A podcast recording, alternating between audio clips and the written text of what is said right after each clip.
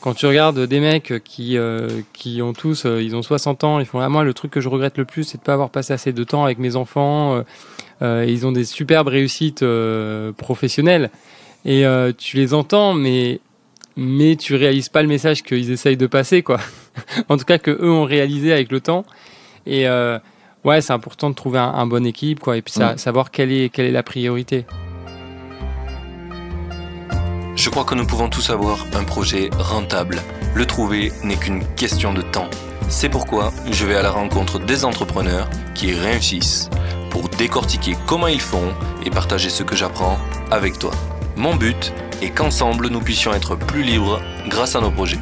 Toutes les deux semaines, des entrepreneurs partageront en toute transparence leur parcours, leurs réflexions et leurs solutions pour devenir rentables.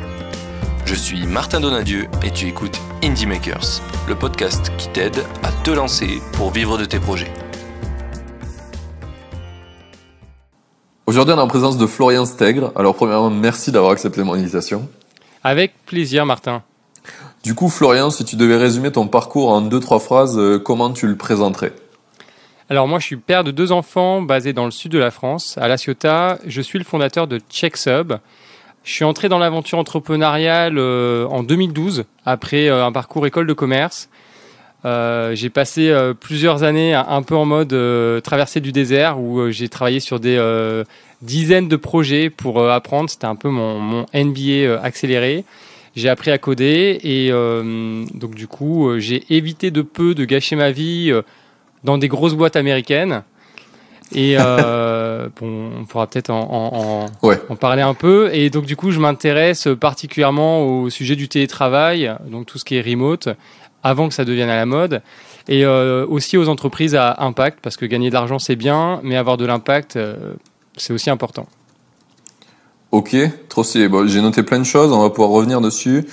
Euh, T'as commencé par papa de trois enfants, c'est très drôle. Euh, les, deux enfants, deux enfants. ah, deux, j'ai noté trois, je suis une quiche. Enfin, je suis pas au courant autrement.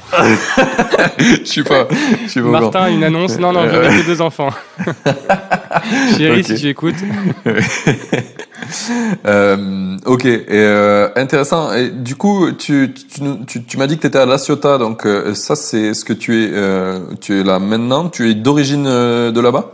Ouais, alors d'origine ciotadenne. Non, en fait, je suis, je suis né en Lorraine. Je suis arrivé assez tôt parce que du coup, j'ai un peu vadrouillé en étant plus jeune avec les mes parents.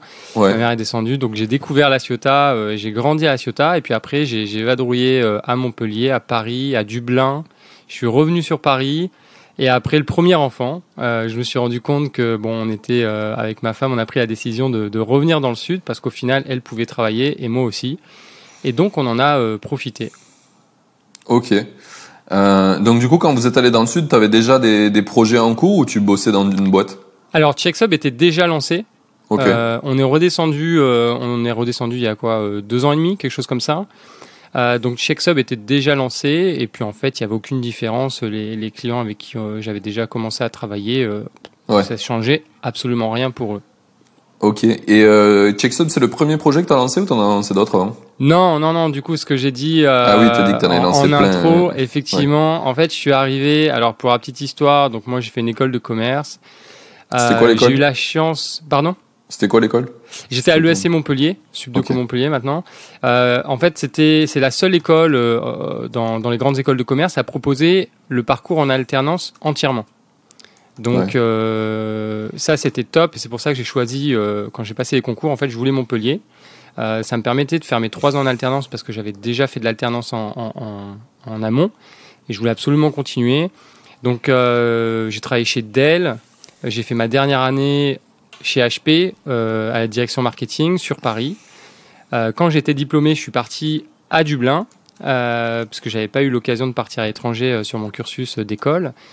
Et du coup, j'ai eu la, chance de travailler avec chez Oracle au niveau voilà au niveau market sales plutôt très très intéressant. Après, eh ben du coup, j'ai fait le choix de quitter ce, ce monde-là avec tous mes mes mes sympathiques collègues qui sont qui sont restés dans, dans le sérail et qui sont restés soit, soit chez Oracle, soit chez euh, Google, soit, soit chez Twitter, Ouais, LinkedIn. tous- tous les gros qui a à Dublin, c'est ça? Sur Dublin, en fait, tu as toujours euh, un, un pote qui passe euh, dans une boîte MongoDB, etc. C'est impressionnant. Donc ça, c'est intéressant, mais c'est, ça faisait un peu euh, prison dorée parce que tu commences à avoir un, un salaire euh, très confortable. Moi, clairement, j'étais en mode expat, tu vois, en mode euh, Erasmus, mais avec un bon salaire, quoi. C'est quoi, le, c'est quoi le, la tranche salariale Tu peux donner un ordre d'idée? La, la rémunération euh, Ouais. de mémoire, alors après, tu vois, il y avait une partie variable, en fait, euh, qui, euh, qui aussi pouvait augmenter, mais en, sur les postes en 30, t'étais euh, facilement à ouais, 2003, quelque chose comme ça, en net, à l'époque. Oui, alors que tu commences ta carrière, c'est cool, quoi. tu, tu commences ta carrière, tu es à l'étranger. En- Moi, je suis arrivé, j'ai fait trois semaines de formation en Espagne, euh, tout frais payé, euh, resto, c'était c'est génial. Euh, et puis tu es dans l'école euh, Oracle. Donc, euh, bon, c'est sympa, mais c'est ça, ça va un temps. C'est Ouais. que derrière, en fait, tu fais partie d'une énorme machine. Donc, tu profites euh, du, du système, euh, entre guillemets, de la formation, machin, de l'intégration. Mais concrètement, tu sais pas euh, à quoi tu sers. T'es là, t'es pas là, souviens- ça change rien, quoi. Ah ouais, ça, ça change rien. Moi, je me souviens déjà, déjà à l'époque, en fait, j'étais un peu, je réfléchissais un peu différemment. Je me souviens, on avait fait une, réunion. euh, j'étais un des derniers arrivés. euh, on était avec des, postes euh, plus sen- seniors que nous. En fait, c'était un peu euh, une réunion. Et puis à un moment, en fait, je me dis, mais en fait, à quoi elle sert cette réunion? Parce qu'on avait passé une demi-heure à, dire, bah, faut qu'on travaille ensemble. Bah ouais, mais on travaille déjà ensemble, en fait. Et, du coup, j'ai commencé un peu ça, ça commençait à, à me fatiguer. J'avais plein de choses à faire. J'ai dit, mais en fait, à quoi elle sert cette réunion? Et euh, donc, forcément, euh, les gens qui. Donc, ça crée un peu des frictions. Et euh, bon, j'avais déjà euh, en, en moi un peu cette fibre de, de liberté et d'entrepreneuriat. Ok. Et donc, du coup, t'as as tout quitté euh, de là-bas pour te lancer ou t'as commencé à faire des projets en, en parallèle de ces jobs-là? J'ai commencé à y réfléchir, tu vois, mais genre, je sais pas, plus en exercice mental. C'est-à-dire que je me dis, tiens, si je lançais un business, je ferais ça, tu vois, à l'époque, il y avait beaucoup de, de, de start-up un peu dans le, tout ce qui est euh, vêtements, tu vois, de lancement de marque, euh, digital. euh. J'ai réfléchissais à des choses comme ça, mais plus pour l'exercice intellectuel, en disant, tiens, si je faisais quelque chose, qu'est-ce que je ferais, comment je le ferais? Donc euh, après, je suis parti. J'ai dit, ok, euh, c'est en fait, je suis arrivé à, à la fin d'un cycle. hein, tu vois, c'est des, c'est des entreprises qui ont des cycles de, de recrutement. Et si tu arrives à des résultats, l'idée c'est que tu passes sur le poste d'après, et qu'ensuite de suite, Oui, tu, tu passes sur le poste d'après. Tout est tracé, tu tu rentres là-dedans, euh, t'as ton- ta carrière jusqu'à la fin qui est... Et- Exactement. Bah, tu peux, à la limite, euh, tu passes un moment sur une autre entreprise qui te propose un autre euh, parcours. Tu as l'impression d'avoir tout euh, repris à zéro. Et à la fin, tu arrives, tu as 65 ans, et puis tu pars en retraite, et puis tu dis, putain, mais j'ai fait quoi de ma vie? Ouais. C'est un peu ça. Et puis surtout, tu es un peu bercé par le salaire, etc. Donc, euh, parce que les salaires d'embauche du début euh, peuvent augmenter euh, très rapidement. Et puis les conditions de vie sont cool parce que tu finis, moi je me souviens, euh, 4h30, euh, tu commences à partir du, du travail. quoi. Ouais, Moi, j'étais l'un des seuls sur un floor complet à être à 6 heures sur, euh, à travailler. Il y avait personne d'autre. Donc, du coup, euh, je reviens en France avec aucun projet. Donc, en fait, l'avantage que j'ai, c'est que j'avais cotisé en travaillant en alternance en France. Donc, j'ai Ouais. eu le droit à notre première source de financement de tous les entrepreneurs français, Pôle emploi. On Merci vous remercie le premier financeur. Non, mais ce qui est génial en fait, parce que ça permet. euh, euh, alors, il y en a qui en profitent et qui, euh, qui en abusent, en- peu importe. hein. mais en même temps, je pense que ça nourrit. euh, c'est comme si on laissait à n'importe qui euh, deux ans pour euh, vraiment, euh, en tout cas pour les entrepreneurs, tracer son projet et se relancer. Donc ça, ce qui est, ce qui est, ce qui est hyper top en plus, c'est que tu triches pas. Maintenant, le programme pour l'emploi te permet vraiment d'être entrepreneur. Quoi. Ouais. À l'époque, pas, euh, oui, c'était- maintenant, c'est le cas. Maintenant, si tu dis j'ai un projet entrepreneuriat, ils te, ils regardent quand même que t'es pas trop, euh, t'es pas Ouais. trop euh, dans l'espace. Mais, euh, mais sinon, ils, ils disent ok, vas-y. Ouais, ils te font plus, ils te font plus trop chier. Bah déjà à l'époque, quand je suis revenu, j'ai dit bah je vais travailler sur un, un- un projet d'entreprise. Alors là déjà, tu vois qu'ils sont un peu perdus parce qu'ils ont plus de, ils ont pas de formation à te proposer, Ouais. ils ont pas de, de suivi à te proposer. Ils ont dit bon bah d'accord, bah revenez dans un an ou revenez dans deux ans. Ah oui, oui, mais c'est, mais, mais c'est ça. Oui, c'est, c'est toujours le cas. Hein, par contre, Ouais. Toujours pas. Donc du coup, euh, Bon, voilà, c'est bon. En tout cas, c'était c'était très très bien. Donc j'ai profité un peu de ces deux ans, comme je disais, pour faire mon MBA euh, entrepreneurial. C'est-à-dire que je, je me suis fait kiffer, quoi. Tu vois, j'avais une idée, je travaillais le truc, je faisais le site, euh, euh, j'augmentais mes compétences, j'étudiais des marchés. c'était quoi ta première idée que t'as fait? Alors, je crois que la première idée sur laquelle j'ai commencé à travailler, c'était euh, à l'époque des, des box. Tu vois, ça remonte. Ouais. Tout le monde faisait des box. Et, euh, et du coup, l'idée, c'était de faire des box de vêtements. euh, avec grand, en gros, tu reçois un vêtement tous les mois qui permet d'alimenter ta garde-robe sans que tu aies à t'en soucier. Ok. Donc, c'était et, un, et- un et ça, tu l'as, tu l'as, tu l'as lancé, euh, tu, Non. tu l'as lancé concrètement, c'est, c'est, Non, non, je l'ai pas lancé concrètement. Non, je l'ai pas lancé concrètement parce que assez rapidement, quand j'ai commencé à regarder dans le détail les business, je me suis rendu compte que chaque business ne s'équivaut pas. C'est-à-dire que monter une entreprise A n'est absolument pas la même chose que monter une entreprise B.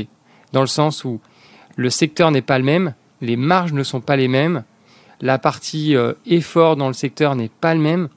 Et, Ouais. et je voulais pas me retrouver, parce que quand tu commences à monter une boîte dans un secteur euh, qui est pas euh, le, le mieux disant, on va dire, tu te retrouves, en tu te retrouves piégé. Parce que ta, ta boîte fonctionne, mais juste à des marges assez faibles. Et du coup, tu continues à faire ton business. Et du coup, de décider de shut down ton business, c'est une décision qui est dure. Et donc, assez rapidement, je me suis rendu compte, bah, il y a des marchés où les marges sont beaucoup. Tu vois, tu vas dans la grande distribution, tu es sur des marges de centimes, quoi. Oui, oui, Donc, si ça te- centimes. plaît pas de faire du volume, ne va pas dans la grande distribution. Si tu, tu vois, c'est et du coup, faut être prêt à faire un business de centimes.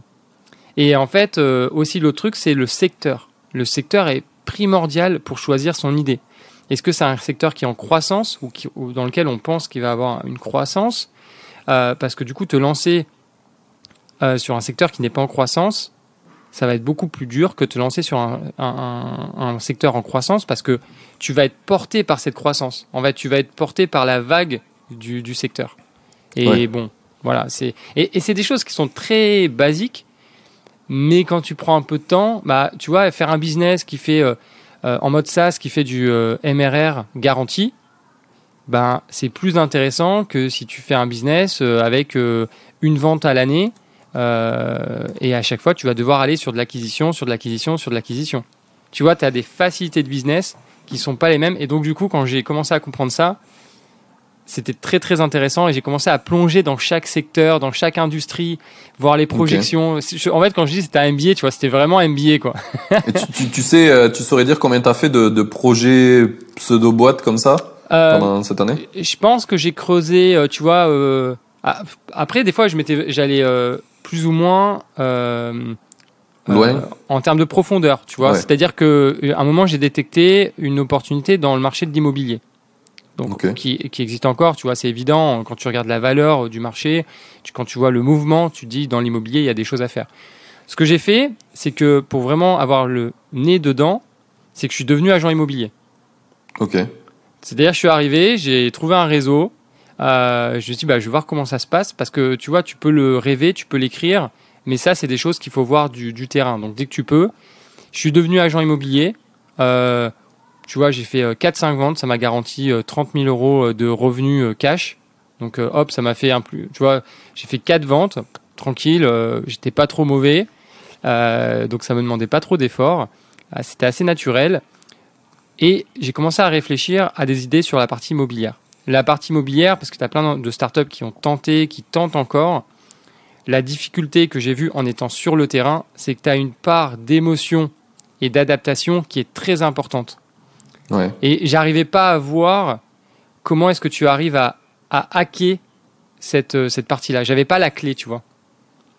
Donc ça, c'est un des projets, par exemple, que j'ai creusé pas mal, qui, qui m'a rapporté, tu vois, ça m'a quand même rapporté, puisqu'au final, euh, j'ai fait ça euh, euh, quelques temps, et puis en plus, j'ai continué un petit peu après, puisque j'avais des clients qui continuaient à m'appeler, donc ça faisait vers une vente, deux ventes, bon, allez, ça faisait Oui. du, du chiffre d'affaires. hein. non, mais ils étaient satisfaits parce que j'étais pas du tout un vendeur de tapis. En fait, j'étais en mode, j'avais une démarche totalement différente des autres agents immobiliers que tu peux voir. Et donc, j'ai fait une dizaine de projets comme ça. Immobilier, textile, SaaS, service entreprise, euh, service de même euh, euh, service un peu de hum, comment euh, de, de, gestion euh, physique d'entreprise. Tu vois, que ce soit ton ménage, que ce soit euh, t'amener de la nourriture, service de fooding pour entreprise. Des trucs d'ailleurs qui ont été des projets que j'avais détectés sur lesquels j'ai travaillé et qui, euh, qui ont depuis été lancés et qui fonctionnent plus ou moins bien quoi. Ouais, ouais, ok. Et du coup, euh, Checksum, c'était, euh, il était dans la liste des projets que tu as, testé ou c'est vraiment à un moment donné, tu t'as dit, euh, bah, j'arrête de tester, maintenant je suis sûr. Alors, un moment, je me suis dit, j'arrête de tester. Ok. Et euh, je me suis dit, bon, maintenant, on fait du concret. J'avais pas d'idée qui avait émergé et que je sentais euh, de lancer euh, tout seul, comme ça. Ce que j'ai fait, c'est que je me suis dit, faut, faut du chiffre. Ce qu'on fait, c'est. Je connaissais beaucoup d'entrepreneurs dans, sur Paris et j'avais un, un passif de créateur vidéo, scénariste euh, sur des projets, euh, écoles, etc., euh, entreprises, euh, pas professionnelles. Mais du coup, j'ai commencé à allier les deux, c'est-à-dire que tous mes potes que je connaissais voulaient faire de la création de contenu vidéo. Et donc, j'ai commencé à devenir une agence, malgré moi, entre guillemets, on va dire au départ freelance, euh, de création vidéo. C'est-à-dire que c'était à l'époque des campagnes Kickstarter, des campagnes euh, de, de buzz, tu vois, de buzz marketing ou ce type de Ouais. choses, tu vois, ça remonte un petit peu. Euh, et c'est en, en accompagnant notamment une startup qui était euh, Anuma à l'époque, euh, qui s'appelait euh, Drust. Ils ils ont levé pas mal depuis, mais ont fermé depuis, tu vois, c'est un peu les, les parcours. Enfin non, ils n'ont pas fermé, ils ont été revendus. Et, et donc du coup, je les ai accompagnés, une, vraiment une équipe, euh, j'ai des très bons souvenirs avec eux. On a fait euh, leur vidéo de campagne Kickstarter Ok. on s'est amusé, on a vraiment on a fait un beau truc. Et le soir, j'ai j'ai le fondateur qui m'appelle, qui me dit Putain, Florian, on a oublié un truc, c'est qu'il faut qu'on rajoute les sous-titres dans la vidéo. C'était en anglais, avec un Ouais. petit accent français. Donc, du coup, c'était quand même mieux, puisqu'on était sur une cible vraiment internationale. Donc, je dis Bon, ok, pas de souci, les sous-titres, c'est que dalle, on va s'en occuper. La vidéo commençait à être un petit peu longue parce que c'est quand même Kickstarter pour présenter tout le concept, etc. Tu vois, c'est pas juste un teasing. Et je me retrouve. c'est quoi un peu long? C'est 20 minutes? Euh, ouais, c'était 10-15 minutes de mémoire, 15 Ouais. minutes, quelque chose comme ça. Mais bon, en plus, j'avais jamais fait de sous-titres avant. hein. Et donc Ouais. j'arrive, je me dis, bon, il doit bien y avoir un truc hyper simple pour faire des sous-titres, tu vois. Je, je- je voyais la tech, je voyais la technologie. Et je me retrouve à passer la nuit à créer des sous-titres pour la campagne qui doit être lancée le lendemain matin. Un truc horrible. Tu te, te retrouves à taper tous les sous-titres un par un, à les caler, à les synchroniser. Je découvre cet univers et je me dis plus jamais. C'est fini. je dis mais plus jamais de sous-titres. Oubliez-moi. Ouais. Et en fait, il y a de plus en plus de personnes, euh, de clients, qui me demandent de faire les sous-titres.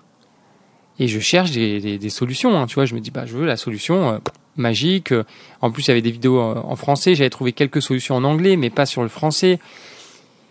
Ah Ouais, bah, il y, a- y, a y a des bons outils en, en anglais, ça. C'est moi, c'est pareil pour le podcast. Je veux de la, de la transcription. Il y en a des outils en anglais, mais en français, c'est le désert. Les seuls qu'il y a, ça marche pas. Ou très mal. C'est, bah c'est, ben, mais du coup, c'est, c'est exactement ça. C'est qu'en fait, moi, j'avais testé, j'avais des très mauvais résultats. En fait, pour te dire, hein, j'avais essayé de, de, de- quand j'ai commencé à m'intéresser au problème, j'ai essayé de truander le truc. Je me suis dit, mais attends, ce que je peux faire, c'est que je peux essayer de YouTube, parce que YouTube fait la transcription euh, automatique Ouais. gratuite, euh, ce que d'autres personnes font. hein. Et donc, moi, j'ai commencé à chronométrer en me disant, ok, ce que je vais faire, quand j'ai commencé à réfléchir au projet, c'est je me dis, je peux optimiser le process en utilisant YouTube pour me faire gagner du temps. J'ai pris Ouais. mon chrono et entre le moment de tout corriger, la ponctuation, etc., je mettais autant de temps que si je retapais tout de zéro. Merde. En fait, et en fait, tu vois, c'était vraiment en mode euh, euh, euh, Fordisme, tu vois, tu, tu, dé- tu découpes le truc et tout. Tu... Ouais. Alors en fait, tu dis merde, mais ça, c'est pas bon, quoi. Et euh, donc, c'est les, les, les outils que j'avais utilisés, donc je mets de côté. Et il y a six mois qui passent et j'ai de plus en plus de demandes. Il y a toujours pas de solution qui existe. Et au bout d'un moment, je me dis merde, je vais m'attaquer au problème. Il y a un truc qui peut être sympa à faire quand même. Donc je fais un site. Mais passer du plus jamais les sous-titres à euh, Ouais. je fais les sous-titres toute ma vie. c'est ça. Je vais devenir spécialiste du sous-titrage. Non, mais c'était ouf. Et, et- mais parce que j'en parlais à, à- à mon entourage et les mecs me disaient ouais putain mais ouais c'est une bonne idée. Euh, moi je galère. Et du coup à l'époque j'ai utilisé un Strikingly. Ouais. Euh, je sais pas ouais, je sais pas où ils en sont euh, Strikingly, mais c'était pas mal ce qu'ils avaient- ce qu'ils faisaient. Donc ça te permettait de faire le site euh, voilà un peu comme Divi maintenant sur WordPress ou autre. Euh, Strikingly, je m'étais euh, connecté à euh, Typeform. Alors j'avais essayé Typeform, mais c'était le paiement n'était pas encore bon, donc j'avais utilisé Jotform, qui existe toujours d'ailleurs, Jotform, euh, qui te permet d'intégrer un questionnaire et surtout de transformer ton questionnaire en module de paiement. Ah oui. Donc Jotform le faisait à l'époque et, et doit toujours le faire. Et donc du coup, j'ai fait mon site, truc voilà, get your subtitles. Je crois que je l'avais fait en français peut-être au début. J'appelle 20 personnes que je connais. Non, j'appelle non 10 personnes que je connais. Par, euh, je les appelle, je leur dis voilà, je lance un site, euh, tu fais, tu, tu, tu m'envoies ton projet, on s'en occupe. Enfin, moi je m'en occupe parce que j'étais tout seul. Ouais. Donc j'avais essayé un peu d'optimiser le truc, tu vois, avec des outils, mais c'était tout à la main, quoi. C'était quoi ton teste. premier pricing au début? Le pricing, je crois qu'on était à. C'était un prix à la minute. euh, on était genre euh, 10 euros de la minute en français-français, tu vois. Sans traduction. Bon, c'était les prix, euh, les prix du marché. Il y a même plus, plus cher. Mais c'était les prix du marché. Et donc, euh, bon, ce qu'il y a de bien, c'est que tu fais quelques minutes, bah, rapidement, euh, au moins ton chiffre d'affaires euh, augmente. Oui. Je me retrouve à faire une campagne avec Le Bon Coin, direct. En fait, direct, en fait, j'ai un pote en agence, il me dit, mais en fait, on a une campagne, Le Bon Coin, qu'on est en train de gérer. Ils ont un, un- ils font une campagne avec un YouTuber, c'est, c'est, euh, c'est Greg, euh, c'est le mec maintenant, il est sur Touche pas à mon poste, etc. Mais à l'époque, en plus, je le connaissais personnellement, donc c'était assez drôle. Et euh, c'est le mec qui fait des caméras cachées, donc en fait, Ah, faisait- Greg Coquillot exactement, ouais. Ouais, ok. Ouais, ouais, c'est ça. Euh, et donc, du coup, il se retrouve à faire des, des caméras cachées avec le, le téléphone, à travers le téléphone, en, en appelant des gens qui Bon avaient Coin. posté euh, des choses sur le bon coin et pour leur faire des blagues. Tu vois, donc c'était vraiment c'était sympa. Par contre, il parlait super vite, hyper galère à comprendre. Et donc, du coup, je me suis retrouvé sur ce projet en train de dire putain, il est encore pire, le projet est encore pire qu'avant, tu vois, les sous-titres. Et, euh, et, et donc, du coup, euh, ça a été ma validation. Et je me suis dit, OK, j'ai fait 25 projets comme ça. Enfin, j'ai eu 25 projets euh, gros clients directs. Je me suis inscrit au wagon. Je me suis dit, OK, parce que moi, en fait, la finalité depuis le départ, c'était de créer un outil. Je me suis dit, euh, c'est impossible qu'avec la reconnaissance vocale et avec Ouais. toutes les technos qu'on a, on puisse Et parce pas que là, avoir les, les, les, les 25 projets, tu les as fait à la mano, quoi. Ouais, ouais, à la mano. En fait, à la mano et aussi avec ma mère, puisque du coup, elle se chargeait de la relecture. Elle est prof de français. Et donc, du coup, je lui ai envoyé. Alors, je t'imagine. Alors, je sais Ouais, pas si tu peux imaginer. process. Elle est pas du tout genre computer et tout, tu vois. Donc, je lui ai envoyé le truc. Elle m'a envoyé les corrections en. en- en- Papier. elle euh, lisait et en fait, elle, elle, elle recopiait le truc des phrases et elle m'a envoyé les photos de ses papiers parce qu'elle était, elle était pas euh, dans, Oh, elle le- était dans le sud. La sous-automatisation, là, Ah, le- maximum, quoi. Ah, le truc horrible. Et en plus, du coup, là, j'avais quand même des, des campagnes où on avait un petit peu, on devait un peu se presser. Donc, je suis en train de dire, Ouais. maman, tu, tu peux m'envoyer ça plus rapidement? ah, c'était, euh, ah, franchement, non, c'était assez drôle. Et donc, après, j'ai commencé à, à prendre 2, 3, 4, 5 freelance, euh, pour, pour faire cette partie-là. Parce que Ok. je pouvais pas euh, faire ça parce que c'est simple, hein, les sous-titres, tu passes ta journée, quoi. On t'envoie une vidéo de, de 15 minutes, euh, ça, ça passe, ça te prend une bonne partie de ta journée. Donc j'ai commencé à recruter les freelances. Euh, comment je les ai trouvés, euh, les freelances? Eh ben, J'ai trouvé euh, un annuaire avec euh, quelques sous-titreurs professionnels. Je les ai contactés, j'ai négocié le tarif et je leur ai dit voilà, je vous envoie les projets par mail, vous les gérez automatiquement et vous me renvoyez le fichier SRT par mail. Donc euh, petite phase automatique. Et donc derrière, en, en parallèle, ça, je commence au le wagon. moment, au, au moment où tu l'as fait, euh, le automatise avec les freelances, t'arrivais à gagner de l'argent sur ça ou c'était euh, c'était pas encore ça? Ah bah de toute façon, j'ai gagné de l'argent euh, day one. Oui, non, mais que- je veux dire, je veux dire versus le prix que ça te coûte. Est-ce que Ah t'avais oui. de la marge? Ah oui, j'avais de la marge directe. Ouais, en fait, si tu veux, j'étais, j'étais pas en mode euh, low cost. euh, je veux casser le marché et tout. Je, je voulais euh, en faire une activité où je gagnais de l'argent, quoi. Oui, donc, j'avais une marge, Je sais plus. Je crois qu'à l'époque, tu vois, j'avais pas du tout négocié. On était sur des tarifs en plus. je sais pas, j'avais une marge de 2, quoi. Tu vois, je vendais 10, euh, je payais 5. Ouais. Mais j'avais aucun autre frais. Oui, oui, oui, c'était, enfin, le site, c'était un truc qui est je crois que j'étais sur la version gratuite, peut-être, ou un truc Ouais. du genre. Enfin, c'était vraiment. euh, Et donc, du coup, euh, je commence à encaisser. J'avais un statut euh, auto-entrepreneur, donc je, je peux encaisser mes premiers euh, clients comme ça. Je commence le wagon, donc je me fais une formation avec le wagon, puisque je me dis en fait, l'aboutissement de ça, c'est de faire une plateforme, de faire un outil, et pas seulement le côté marketplace. Tu vois, parce qu'il y avait ce côté un peu marketplace. En fait, moi, je voulais vraiment faire l'outil qui allait servir au réseau. Je fais le wagon, je continue du coup à gérer des ventes en parallèle. euh, et derrière, à la fin du wagon, je commence officiellement la création de la boîte et je commence la création de la plateforme qui va nous servir en fait comme outil de sous-titrage en ligne pour le réseau de freelance que j'avais euh, sélectionné. Donc euh, là, on est rentré dans la phase de développement, de test produit. C'était assez récent pour moi, même si j'avais la sensibilité, tu vois, de la construction du produit. J'avais beaucoup travaillé sur les sites web, mais faire un site web et faire une application, tu as un nombre d'interactions, un nombre de niveaux qui est beaucoup plus euh, profond Oui, c'est sûr. oui. tu as des scénarios qui sont beaucoup plus complets. En fait, tu dois réfléchir au, au- au parcours utilisateur. Donc, c'était euh, une nouveauté. On a fait une version que j'ai travaillé en fait avec un freelance euh, que j'avais recruté, un Français, qui m'a accompagné. l'as, tu l'as co-codé avec lui, quoi, c'est ça? Ouais, en fait, j'ai fait la première partie et il m'a, il a repris le truc en main. Tu vois? En fait, dès que j'avais un peu Oui. la, Il a ratassé ça- les ça morceaux allait, j'avais qui- pas fait. qui- En fait, j'avais pris, alors pour éviter d'avoir du code vraiment trop sale, j'avais pris Ouais. un mentor avec qui je faisais du co-coding. Ok, ouais. Donc Cool. c'est-à-dire qu'on se prenait une heure, on, on faisait les, les reviews de code ensemble. Euh, moi, ça me permettait de monter en compétence encore après le wagon, parce que bon, tu montes en compétence euh, après trois mois, tu as, des bases. Euh, Oui. T'es pas un expert, quoi. Donc euh, clairement. Et euh, donc du coup, ça c'était pas mal d'avoir de faire du co-coaching. Ça coûtait un peu d'argent, mais euh, ça me permettait de partir, d'avoir une bonne base. Ce que j'ai fait, c'est que j'ai vu que j'ai commencé à avoir des premiers clients. Je crois qu'assez rapidement, je suis arrivé à 15 000 euros de chiffre d'affaires. Tu vois, j'avais 15 000 euros de chiffre d'affaires. Donc du coup, dès que j'ai eu 15 000 euros de chiffre d'affaires, ce que j'ai fait, c'est que j'étais voir euh, la French Tech, euh, la BPI, enfin la BPI pour la French Tech. Euh, ils ont la subvention French Tech qui te permet euh, de faire une subvention jusqu'à 30K pour financer 70% maximum de ton projet. Ouais. Donc en gros, si tu as un peu plus de 15K et que ton projet tient la route, ils peuvent euh, te donner une subvention de 30K. C'est cadeau, tu vois. Donc moi, les 30K, je les ai redonnés, euh, je les ai utilisés pour financer mon produit avec le développeur en freelance.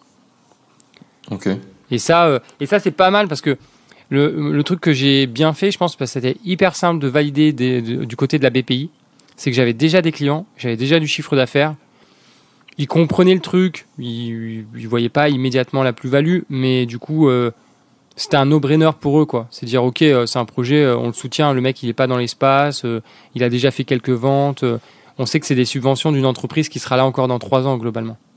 Oui, oui, il a Parce que c'est ça, les KPI qui il- regardent, Il, a, il a validé, quoi. Il a validé hein, C'est ça. le, le, le réel besoin. Il n'est pas en train de- d'imaginer des trucs qui servent à rien.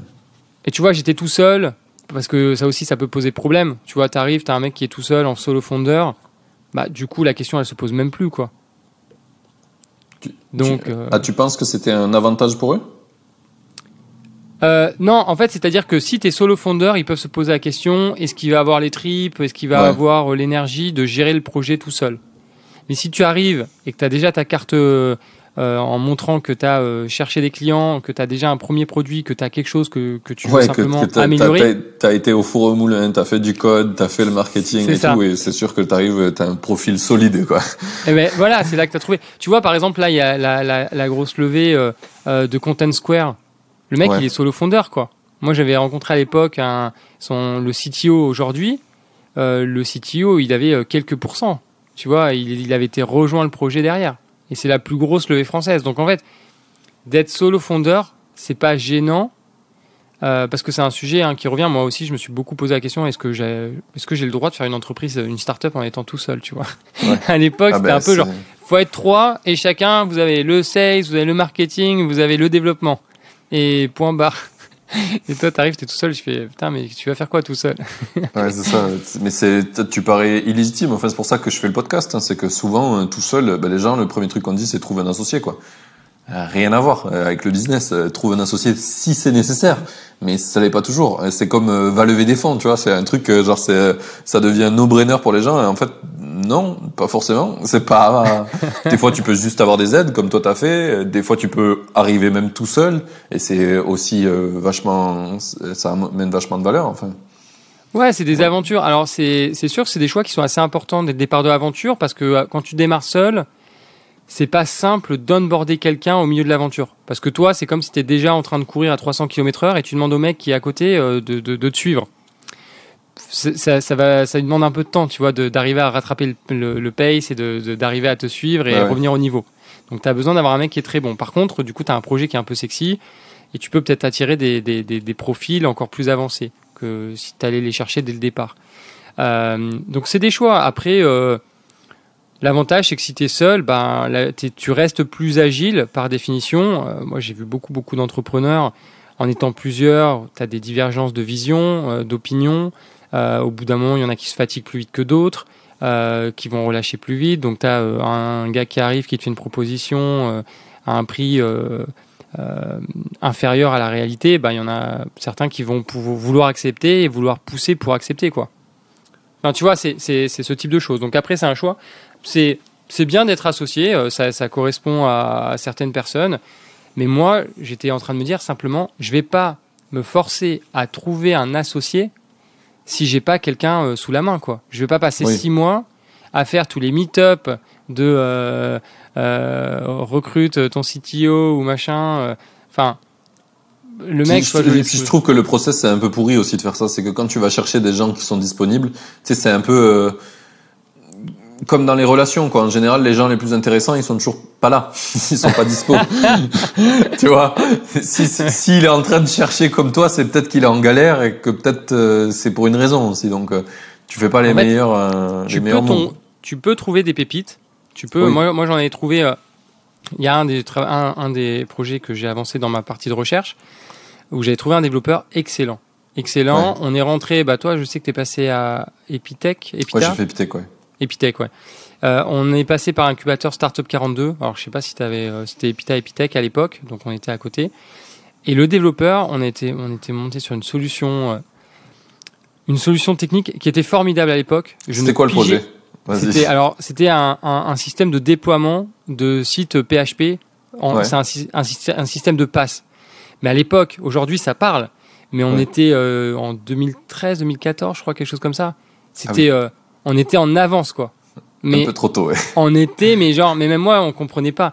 Mais le truc, c'est que on a eu une proposition. On n'avait toujours pas fondé la boîte. On bossait sur le projet. On avait un proto. On avait une proposition pour faire genre une, acquisition euh, recrutement avec euh, les gars de Commerce Guy qui sont devenus euh, plateforme.sh depuis.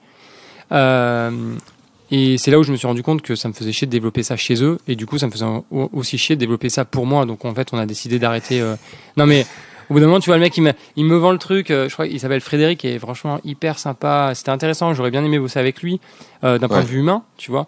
Mais euh, il me dit, ouais, il y a vraiment plein de choses à faire. On n'est pas beaucoup à s'en rendre compte, etc. Et je revenais de vacances en plus. J'avais été aux États-Unis et j'avais pris du recul et, et je me dis, non, mais en fait, j'ai pas envie de faire ça chez lui. J'ai pas envie de, de rejoindre son bateau pour le faire couler, tu vois. Ouais. Donc j'ai dit non, on va, on va faire autre chose. Mais donc du coup, tout ça pour dire que j'avais recruté du coup euh, Nicolas. Euh, j'avais pas recruté, on avait, j'avais rencontré Nicolas. J'avais pas de projet, donc en fait ce projet-là, on l'avait un peu construit à deux, mais l'idée venait de lui parce que moi j'aurais pas du tout eu cette idée. Mais du coup, il était vraiment smart parce qu'il y a eu cette idée, cette idée qui était très en avance sur la chose. Et donc, tu peux retrouver des gens qui sont bons. Mais quand tu es oui, après, je dis pas que c'est pas impossible, c'est que c'est tu, voilà. tu divises tes chances, quoi.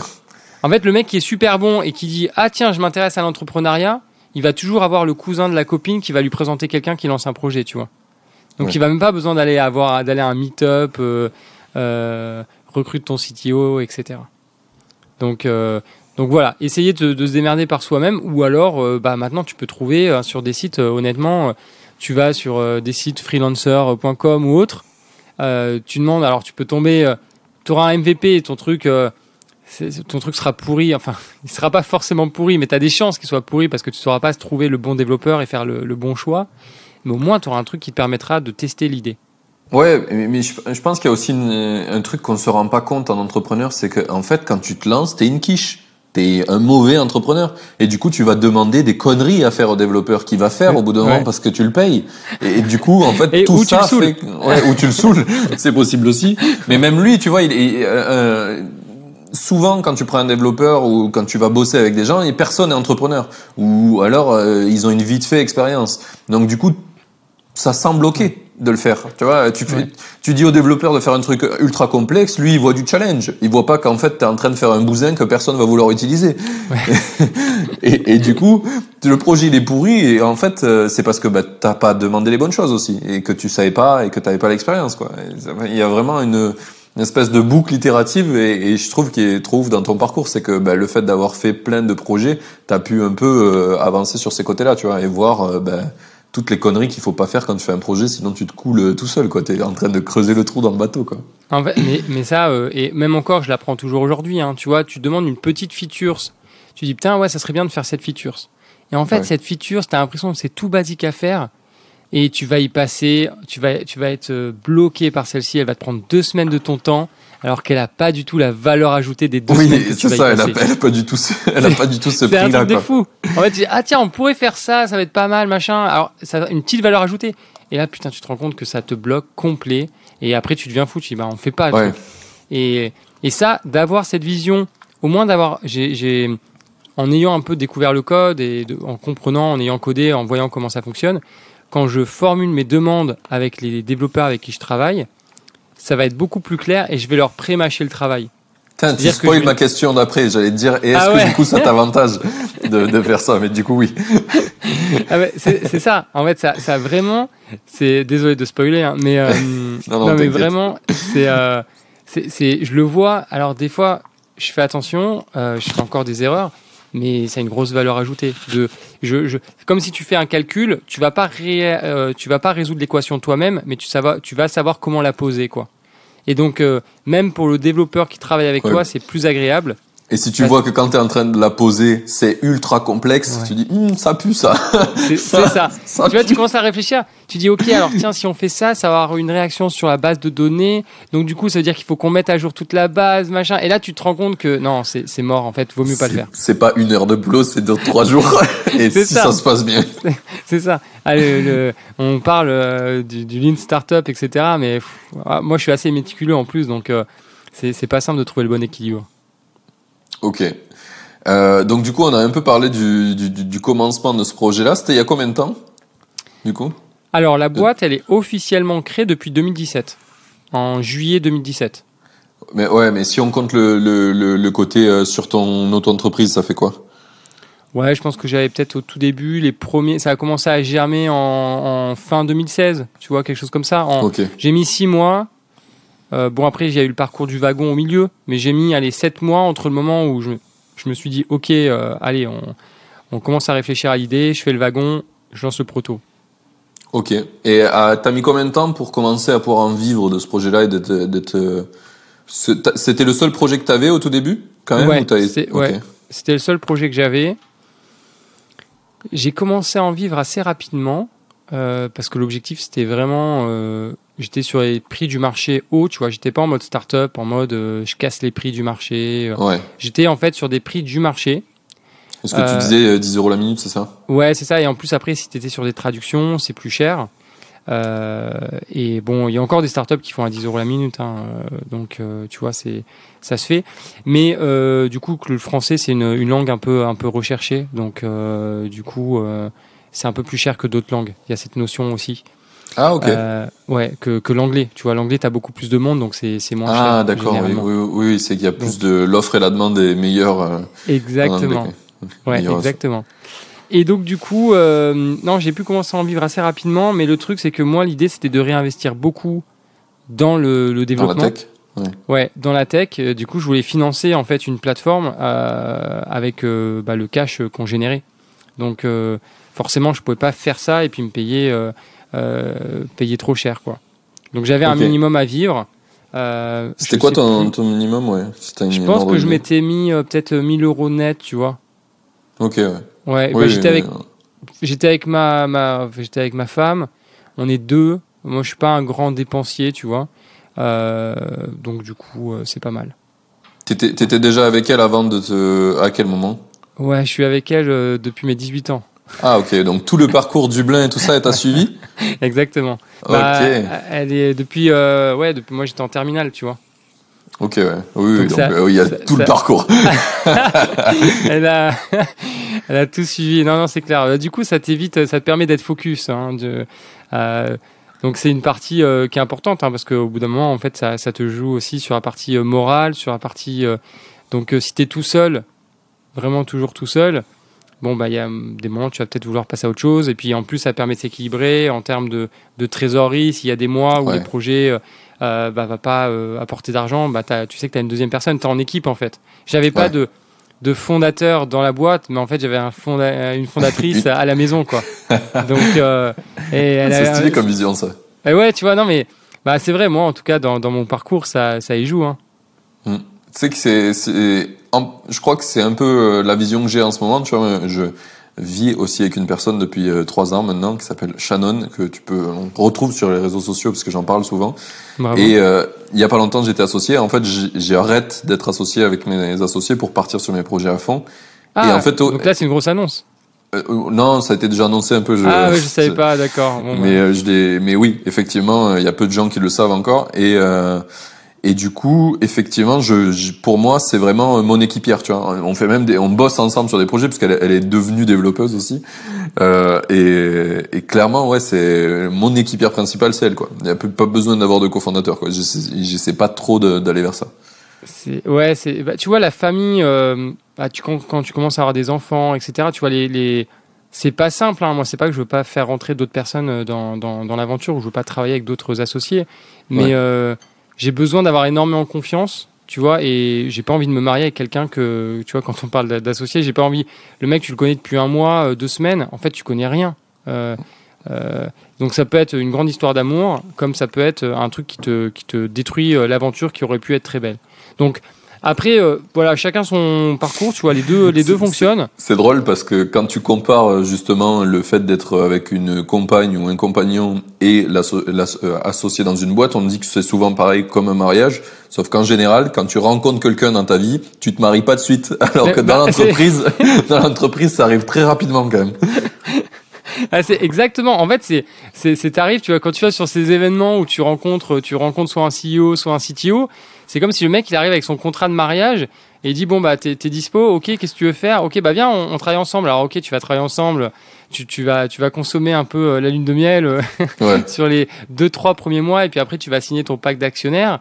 Mais euh, bah, si le mec tu tu le connais pas, enfin il y a une part de risque qui peut être euh, une belle surprise ou une mauvaise surprise. Mais voilà, c'est un truc.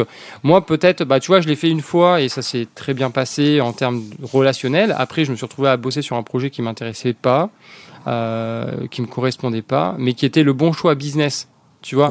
Et donc après, en fait, moi, je suis quand même assez, assez sensible à, l'impact et euh, à comment je fais les choses, comment comment euh, voilà on va plus loin que le chiffre d'affaires. Et le chiffre d'affaires c'est un point important. Et après il y a l'impact que tu veux avoir avec cette activité avec cette aventure. Et, euh, et j'étais pas sûr d'arriver à trouver quelqu'un qui était aligné vis-à-vis de ses valeurs. Euh, c'était pas simple. Ah oui non c'est clairement pas simple. Et je pense que c'est un sujet qui revient de plus en plus maintenant. C'est que on vit dans un pays où on peut tous arriver à peu près à, manger et à vivre euh, plus ou moins bien, mais on, a tous à peu près la chance, on va dire, même si c'est encore améliorable. Et du coup, maintenant, ce qu'on cherche, c'est euh, le sens, pourquoi on fait les choses, quoi. Parce que ah, au bout d'un moment, c'est la pyramide de Maslow. Quoi. Une fois que tu as tous les besoins basiques euh, remplis, ben, tu cherches à qu'est-ce que je fous dans cette société? Pourquoi je suis là quoi?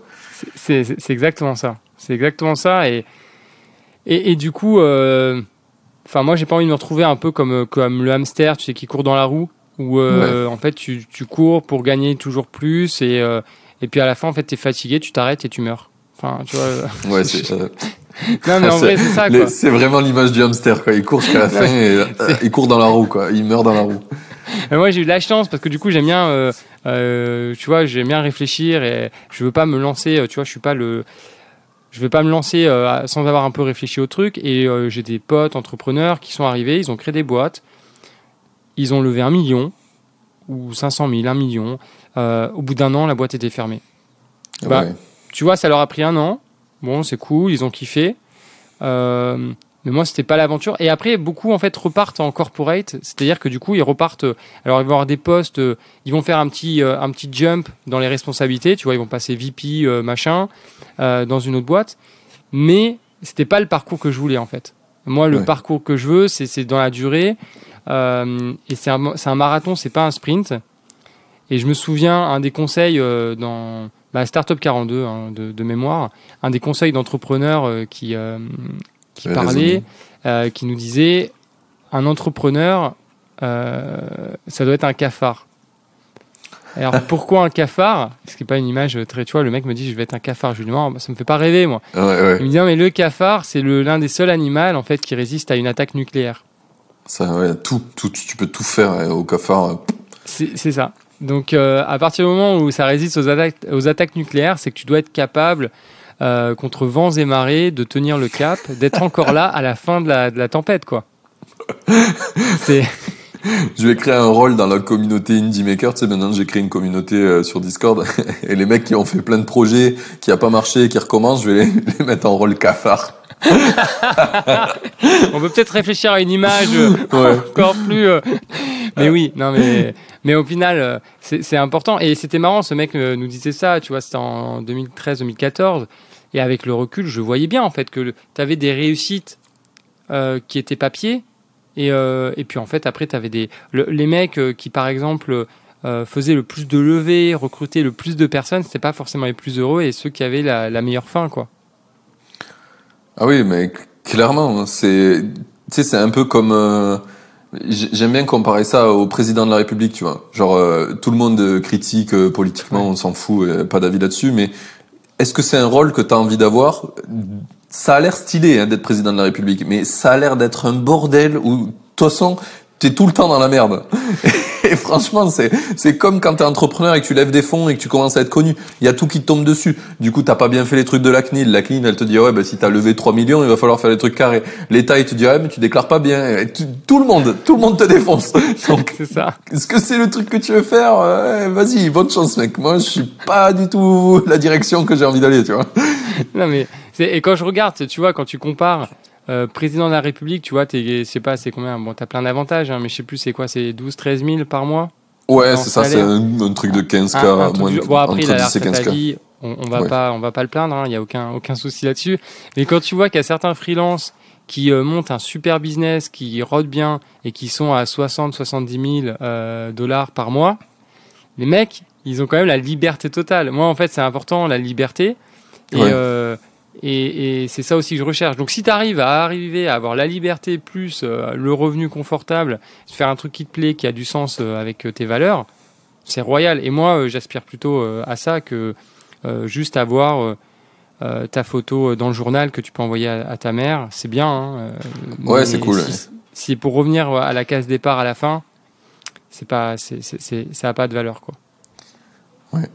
Pour Et puis, souvent, en fait, euh, des entrepreneurs qui ont eu la fame, ils se rendent compte que bah, c'est comme quand t'es euh, le mec le plus stylé de, de la soirée, tu vois, ou un truc, euh, c'est c'est cool, hein, euh, mais ça sert pas à grand chose. Hein. C'est c'est bon, c'est bon pour l'estime de soi, mais c'est one shot quoi. C'est, exactement. Ouais, c'est alors que il y a des choses que tu peux faire et si tu vois euh, tous les jours tu fais un produit qui est cool, qui est même confidentiel ou t'as pas, on va dire 100 utilisateurs, mais juste euh, les 100 utilisateurs ils payent euh, 50 balles par mois, t'es bien déjà. Ah ouais, non, mais exactement. C'est- Ouais, c'est Et, exactement. et, Donc, et, euh, et, si tous les jours ils te disent c'est trop bien ce que tu fais, merci, mais c'est beaucoup plus de valeur que une fois t'es passé à BFM et ta mère elle t'a dit waouh, et puis après elle a oublié quoi, et tout le monde t'a oublié. C'est ça, c'est que on a tous, on, on- on- on peut tous. En fait, tu vois, le vrai entrepreneur, c'est celui qui, enfin, de mon, de ma définition, hein, tu vois, je vais pas euh, dicter euh, Ouais, la définition de l'entrepreneur, mais de ma définition, c'est euh, la, la persévérance et savoir, en fait, à partir du moment où tu vois comment le- l'entrepreneur réagit dans la difficulté, dans le moment où il y a plus de caméra, il y a plus de lumière, c'est là où tu as l'essence de la personne, quoi. Et c'est ce qui définit en fait pour moi un, un entrepreneur euh, un peu dans le, dans le côté, euh, tu vois, euh, western. tu vois, le côté un peu liberté euh, sur ton cheval euh, avec le chapeau, euh, le cow-boy quoi. Ouais, ouais, ouais. Mais le, le truc, c'est que moi, je suis dans la même catégorie que toi, mais on est tous, euh, malheureusement, sous le terme entrepreneur, euh, on a beaucoup été euh, écrasés par le terme des mecs de BFM qui vont Ouais. lever des millions et qui cherchent la fame. Parce Ouais. qu'ils ont fait des grosses écoles de commerce et qu'on leur a dit euh, un peu que c'était comme ça que t'étais, c'était ça la voie royale, quoi. Ou alors c'était de bosser dans des super grosses boîtes qui équivalent au même. Euh, tu vas avoir la fame de la super grosse boîte, mais en soi, t'es pas du tout heureux, t'es pas du tout libre. Moi, tu vois, je préfère, euh, si j'avais bossé dans une boîte comme ça, euh, bah, décider de redescendre dans le sud pour profiter du soleil, euh, de la piscine avec mes enfants. Je pourrais pas le faire, quoi. Ouais. Et, quand tu regardes des mecs qui, euh, qui ont tous, euh, ils ont 60 ans, ils font, ah, moi, le truc que je regrette le plus, c'est de pas avoir passé assez de temps avec mes enfants. euh, ils ont des superbes réussites professionnelles. Et tu les entends, mais, mais tu réalises pas le message qu'ils essayent de passer, quoi. en tout cas, que eux ont réalisé avec le temps. Et ouais, c'est important de trouver un, un bon équipe, quoi. Et puis ça- Mm. savoir quelle est, quelle est la priorité. C'est. Euh, c'est, euh, une, une super vidéo de, de Oussama Amar qui parle de ça. Est-ce que tu cherches la gloire ou la liberté Ouais. Et c'est vraiment deux parcours de vie différents. Quoi. La gloire, c'est bah, tu vas pas pouvoir voir ta famille, tes enfants, tes potes, euh, moins, c'est sûr. Par contre, tu, tu seras peut-être marqué dans un livre d'histoire si t'as de la chance. C'est pas, c'est pas facile, hein. Ouais. Ou sinon, euh, tu cherches la liberté. Dans ce cas-là, bah, tu, tu vas beaucoup moins aller chercher de thunes. C'est beaucoup moins un objectif, c'est un outil. Euh, et euh, on s'en fout de BFM, on s'en fout de passer à la télé, on s'en fout de lever des fonds. Et on fait autre chose, quoi. Ah bah après, t'as des mecs qui hackent le game, un peu comme Guillaume Boubèche, qui arrive à faire euh, la gloire avec la liberté, parce que il a... Mais ouais, c'était un hack, quoi. Pas Voilà, tout le monde non, arrive à faire ça. ça. Dure. Non, mais à la fin, attends, euh, si tu veux laisser ta trace, tu as une grande famille. euh, derrière, euh, bah, tu vas rester euh, l'arrière-grand-père euh, qui a une réussite euh, et euh, Ouais. tu resteras dans les livres de ta famille. Tu vois, euh, je sais pas si c'est moins euh, valorisant que, que d'être euh, dans, dans, dans une encyclopédie ou d'avoir ta page Wikipédia, tu vois. Bah, en fait, je pense que quand tu cherches la gloire, c'est euh, t'as beaucoup l'image hollywoodienne de la gloire, tu vois, c'est des trucs Ouais. grandioses. Alors qu'en en soi, je pense que quand t'es entrepreneur et que tu cherches la liberté, en fait, tu l'as ta gloire. C'est juste qu'elle est pas, elle est pas visible de l'extérieur, mais en vrai, ce que t'as, la valeur que t'as apportée aux gens autour de toi avec qui t'as créé du lien et donné de la valeur parce que t'étais là, elle est, elle est ouf. Et ouais, ouais, c'est ça. Et, et moi, c'est pour ça, tu vois, euh, par rapport à CheckSub. Alors au début, tu vois, ça a commencé parce que du coup, le sous-titrage, euh, c'était une problématique.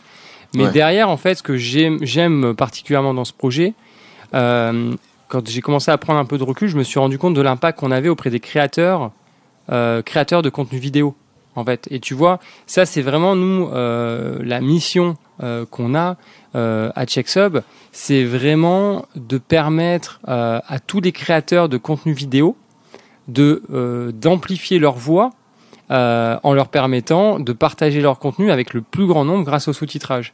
Et en fait, euh, je suis Oui, pas là en fait. euh, ce que, ce que t'aide le plus, c'est finalement l'accessibilité, quoi. Déjà. Ouais, mais l'accessibilité pas seulement en mode personne atteinte de handicap en fait, c'est vraiment le partage de ton message. C'est qu'aujourd'hui, si tu partages une vidéo euh, dans ta langue, déjà elle va être limitée que dans ta langue. Euh, Le fait qu'il n'y ait pas de sous-titres, elle va être beaucoup moins accessible à tous les gens qui sont sur Internet, qui regardent. La majorité des vidéos sont regardées sans le son. Donc du coup, si tu n'as pas de sous-titres, ton message passe beaucoup moins bien. Et euh, suivant le style que tu vas mettre sur ton sous-titre et tout ça, ça participe en fait à l'accompagnement de ton message. Tu, tu, tu, tu Ouais. vois le truc? Ouais, je vois, je vois. Et donc en coup, fait, ça suis- fait partie. C'est euh, drôle tout parce comme que je m'étais jamais rendu compte qu'en fait, je suis, c'est, c'est vraiment ouf. Les conversations que j'ai avec les entrepreneurs, c'est trop cool parce que, tu vois, souvent, je me rends, je me rends compte que je fais un truc en français et je suis trop content de faire ça parce qu'il n'y a pas beaucoup de gens en français qui parlent de ce sujet. Et je me dis, putain, mais par contre, je loupe beaucoup de choses, euh, avec euh, bah, tous les Anglais que je connais, je suis dans, aussi dans des communautés anglaises, ils peuvent pas profiter de mon contenu. Et, parce que je le sous-titre pas et que dans les podcasts, bah, ça n'existe pas le sous-titre. Mais dans les vidéos, tu vois, je pourrais le faire. Et ça pourrait être un super avantage qui fait que la, chaîne, elle, est utile aussi. Euh, pour ça, le fait d'avoir les, sous-titres traduits, ça aiderait euh, plein plein d'entrepreneurs ça serait trop cool. Et ça permettrait de, en plus, euh, si les gens sont curieux, tu vois, qu'ils ont envie d'entreprendre potentiellement en France, qui sont étrangers, ben, ça serait un super moteur d'accessibilité pour eux, quoi. La, Mais euh, voilà. Ouais, puis derrière, ça te permet tu, tu euh, viens de conver- convertir un client. hein. Ouais, c'est bon. J'étais venu que pour ça. Au revoir, Martin. C'était cool. Salut. Non, mais en fait, on se rend pas compte. Tu vois, on se rend pas compte. Effectivement, euh, il y a des gens, moi, ils me disent Ah, tu fais du sous-titre et tout. Non, en fait, euh, non, je suis pas du sous-titre. En fait, euh, je, c'est, c'est vraiment le message. Nous, c'est ce que je dis euh, aux gars et aux, aux gars de l'équipe et filles de l'équipe. Je leur dis Voilà, nous, ce qu'on fait, c'est qu'on est vraiment des accompagnateurs des créateurs. Parce que moi, je suis euh, persuadé, tu vois, que euh, les créateurs de contenu, euh, c'est eux qui, en partie, même toi, tu vois, avec ce que tu fais, mais tu shapes the future. Tu vois, moi, c'est Ouais. vraiment l'image, c'est Creator shape the future and we help them. Donc, les créateurs créent le futur ou participent à, à- à la création du futur et nous, on les aide. Parce qu'aujourd'hui, l'audio aussi est inclus dans, dans cette, catégorie, cette catégorie, mais la vidéo transmet énormément d'émotions. Euh, c'est pas pour rien que euh, tu pleures devant un film. Euh, euh, moi, tu vois, tu as des documentaires sur Netflix. euh, les gens, ils ont, après les avoir regardés, ils ont changé leurs euh, habitudes de, de consommation. En fait, tu peux- tous, les, tous les docus sur les, le- les trucs vegan un peu, etc. Ouais, là, ça a eu voilà. un impact de ouf. Mais tu vois, c'est un impact. Moi-même, ouais, ça m'a impacté, hein, tu vois. Je, mais c'est vraiment ouf. Tu regardes un docu sur Netflix qui modifie la façon de penser et la façon de consommer des gens. Ouais. Tout ça avec une vidéo. Et c'est pas pour rien qu'on faisait déjà ça à la Seconde Guerre mondiale avec les films de propagande, etc. Donc bon, la vidéo, elle peut, c'est comme tout, hein, euh, ça peut être Ça peut être dans- bien ou mal utilisé. Oui. Voilà. On est Ça, d'accord. ça, on est d'accord. Faut des, bon, faut des garde-fous et il faut le dire quand on voit qu'il y a des choses qui sont mal utilisées. Mais ça a un pouvoir. Donc, si tu mets ce pouvoir dans les mains des personnes que tu as envie d'accompagner, donc euh, les créateurs qui partagent leurs connaissances, qui partagent leurs rêves, qui partagent voilà euh, tout ça, et ben en fait, tu as un impact de fou. Et en fait, on se rend pas compte. Mais euh, peut-être qu'on aura plus d'impact que des que des politiques, parce que le mec qui est chez lui et qui ouvre son ordinateur tombe sur sur ta vidéo, sur ton contenu, et tu vas impacter directement sa vision du monde. Ouais. Et, mais vraiment, tu vois, il dit, putain, mais je vais devenir entrepreneur. Tu vois, il dit, putain, je veux devenir entrepreneur. Donc demain, malgré, alors ça aide un peu la partie politique qui dit devenir entrepreneur, etc. Mais le mec qui voit ton message devient entrepreneur, il deviendra grâce à toi parce que tu auras aidé à passer le cap. Donc c'est un truc de fou, en fait. Et donc nous, ce qu'on veut faire, le sous-titrage, c'est une partie, en tout cas, c'est la partie qu'on a choisie, c'est aider ces créateurs-là. Ok, trop bien. Eh ben, euh, ça, je pense que tu, tu viens de, de, de, de répondre à ma question un peu. C'est quoi ton objectif avec ton projet Ouais. Donc, ça là, on va la passer. Euh, ce que j'aimerais savoir déjà, c'est où, t'as- où, quelle est la taille de la boîte actuellement là? Vous êtes combien dans la boîte? Alors, nous, la particularité, c'est que depuis le début de l'aventure, j'ai commencé en remote. C'est-à-dire que Ouais. on est en remote, j'ai jamais eu euh, de bureau, etc. C'était en 2017. Aujourd'hui, je suis en remote. Ok, bon, il y a le Covid, on est tous en remote. Non, mais nous, on était avant. Ouais, ouais. Nous, c'était pas par défaut Ouais. parce que on n'a pas pu. On avait choisi. c'est ça. Donc, il y a des avantages, des inconvénients, euh, mais euh, bon, ça fait partie de, de- de ma vision de la chose. Ça permet à n'importe qui euh, euh, de faire le travail depuis l'endroit où il est le mieux. Ouais. Euh, ça évite euh, des transports inutiles, euh, des occupations de locaux inutiles. Donc il y en a qui sont, euh, il y en a qui sont, il y a une allemande qui est en remote, euh, qui voyage, qui est vraiment en, en- en worker. On est neuf actuellement avec des statuts qui sont un peu différents parce que suivant des gens qui sont à l'étranger, ils n'ont pas un contrat de travail français. Tu vois, il y a cette partie-là aussi qui est à gérer. Mais là, dans l'équipe, on est neuf. Ok. Neuf à temps plein sur CheckSub, euh, avec cette mission bah, de, bah, de, de créer l'outil vraiment le plus simple euh, et focus sur la qualité pour créer des sous-titres, parce qu'il y a ça aussi. Donc, euh, bah, c'est- la qualité, tu vois. Nous, on te fait des transcriptions. En fait, tu vois, je reviens sur ce que tu disais, parce que j'ai pas réagi direct. Tu me disais, ouais, on a testé sur le français et les transcriptions automatiques, elles sont merdiques. En fait, euh, nous, ce qu'on fait, c'est qu'on a développé une expertise qui nous permet euh, d'utiliser plusieurs plateformes pour ton projet et ta langue. Et donc, en fait, si tu testes, il y a de grandes chances qu'on ait un très bon résultat sur du français, par exemple. Donc, euh, Trop- tu, tu trop pourras cool. tester. Et, euh, et, et donc, je, pardon. je- Et je donc- me suis inscrit comme ça, je vais recevoir l'email. Et, ah bah c'est super. et, Et, et notamment, du coup, je vais ça répondre. m'arrive euh, souvent, ça m'arrive souvent d'avoir des gens dans le podcast et en, en vrai, c'est tellement intéressant de voir, d'avoir une heure du mec qui parle de son projet que je me suis inscrit à trop de services. tu dois avoir ta, ta mailbox avec des newsletters, tu sais. Ouais, ouais, Tu dois en c'est avoir assez, 200. assez complexe. Et euh, ouais, et puis là, du coup, on est en train de. Enfin, là, je suis en train de aussi. euh, on a cet aspect-là où vraiment création, c'est euh, c'est hyper intéressant. Et là, en fait, j'élargis la chose parce qu'on a développé ju- justement avec cette connaissance. Euh, je suis devenu un peu un spécialiste du speech to text en termes d'API. Et donc, du coup, là, je lance un. un- alors, c'est un spin-off, euh, c'est une autre aventure. euh, qui en fait est un projet d'API de reconnaissance vocale destiné à tous les entrepreneurs et tous les développeurs qui doivent intégrer une technologie de re- reconnaissance vocale. C'est-à-dire qu'aujourd'hui, si tu veux développer une, technologie de reconnaissance vocale, tu vas aller chez Google, chez Ouais. Amazon, chez IBM, etc. Le problème, c'est que tu vas devoir passer du temps à tester laquelle te donne le meilleur résultat pour ton contenu, parce que si tu fais ça, c'est pas pour avoir une transcription de mauvaise qualité. Et donc nous, en fait, euh, j'ai développé une plateforme API qui te permet de te connecter à toutes ces plateformes en une fois, d'avoir un, un score- agrégateur? Exactement. C'est un agrégat, c'est un, un, ap- un proxy API qui te permet en fait de faire des requêtes directement Microsoft, Amazon, euh, Azure et de comparer les résultats que tu as et ensuite de l'intégrer dans ta solution. Et l'avantage, c'est que euh, parce que souvent tu arrives, bah, tu as du contenu en anglais, bon, pas, pas toi directement, tu vois, mais si tu as d'autres euh, entrepreneurs qui, qui ont du contenu, euh, tous ceux qui font du streaming, euh, il y a du contenu anglais, français, italien, bah, de dire on va faire du Google, c'est pas le meilleur choix parce que tu n'auras pas la meilleure qualité pour chaque langue. Nous, on est capable de dire tu utilises notre API, donc ça s'appelle UO. Euh, on, a, euh, on a la doc là, qui, est- qui est dispo. Euh, ça s'appelle sur la doc, elle est accessible sur podcast. UO, ouais, voilà, uo.readme.io. Euh, on peut nous envoyer un mail si on veut tester, on est en bêta euh, fermée. Et donc, du coup, en fait, tu vas te connecter à cette plateforme et derrière, en fait, on est capable de te faire tester toutes, euh, toutes les solutions. Et en fait, on te permet d'avoir le même output. Donc, en gros, en termes d'intégration, c'est ouf. Euh, on te- on t'agrège tout et on te. En fait, on, on fixe les problèmes que Microsoft ou Google peuvent avoir sur leurs outputs qui sont pas qui sont pas géniaux. Et qui te demandent beaucoup de retraitement derrière, quoi. Et là, il y a un gros gros potentiel euh, en termes de en, en termes techniques. Ok, et du coup, ça me, ça me permet un peu de replacer ma question qui était la, la suivante après ça, c'est comment tu détectes un peu une idée viable? Comment tu te dis ça, c'est une bonne idée, il faut le faire. C'était quoi Alors, ton process? Moi, tu vois, les idées, alors, euh, bon, si, c'est mon cerveau qui a été habitué, j'en vois plein. J'en Oui. ai plein. En fait, les idées, t'en as plein. Quand t'es et- entrepreneur, en général, t'as, euh, mais l'idée viable, c'est ça la question, c'est comment tu sais que Ouais. ça va marcher, ça? Ouais, alors, moi, le choix que j'ai fait, après avoir testé plein de choses, euh, ce, que je rec- ce que je peux recommander de mon expérience, c'est travailler sur des problématiques qu'on a rencontrées. Ouais. Et euh, alors, c'est un peu injuste parce que du coup, euh, en, en gros, si tu euh, si as travaillé dans des grosses boîtes, tu vas travailler sur des problématiques pour lesquelles les clients sont prêts à payer plus cher.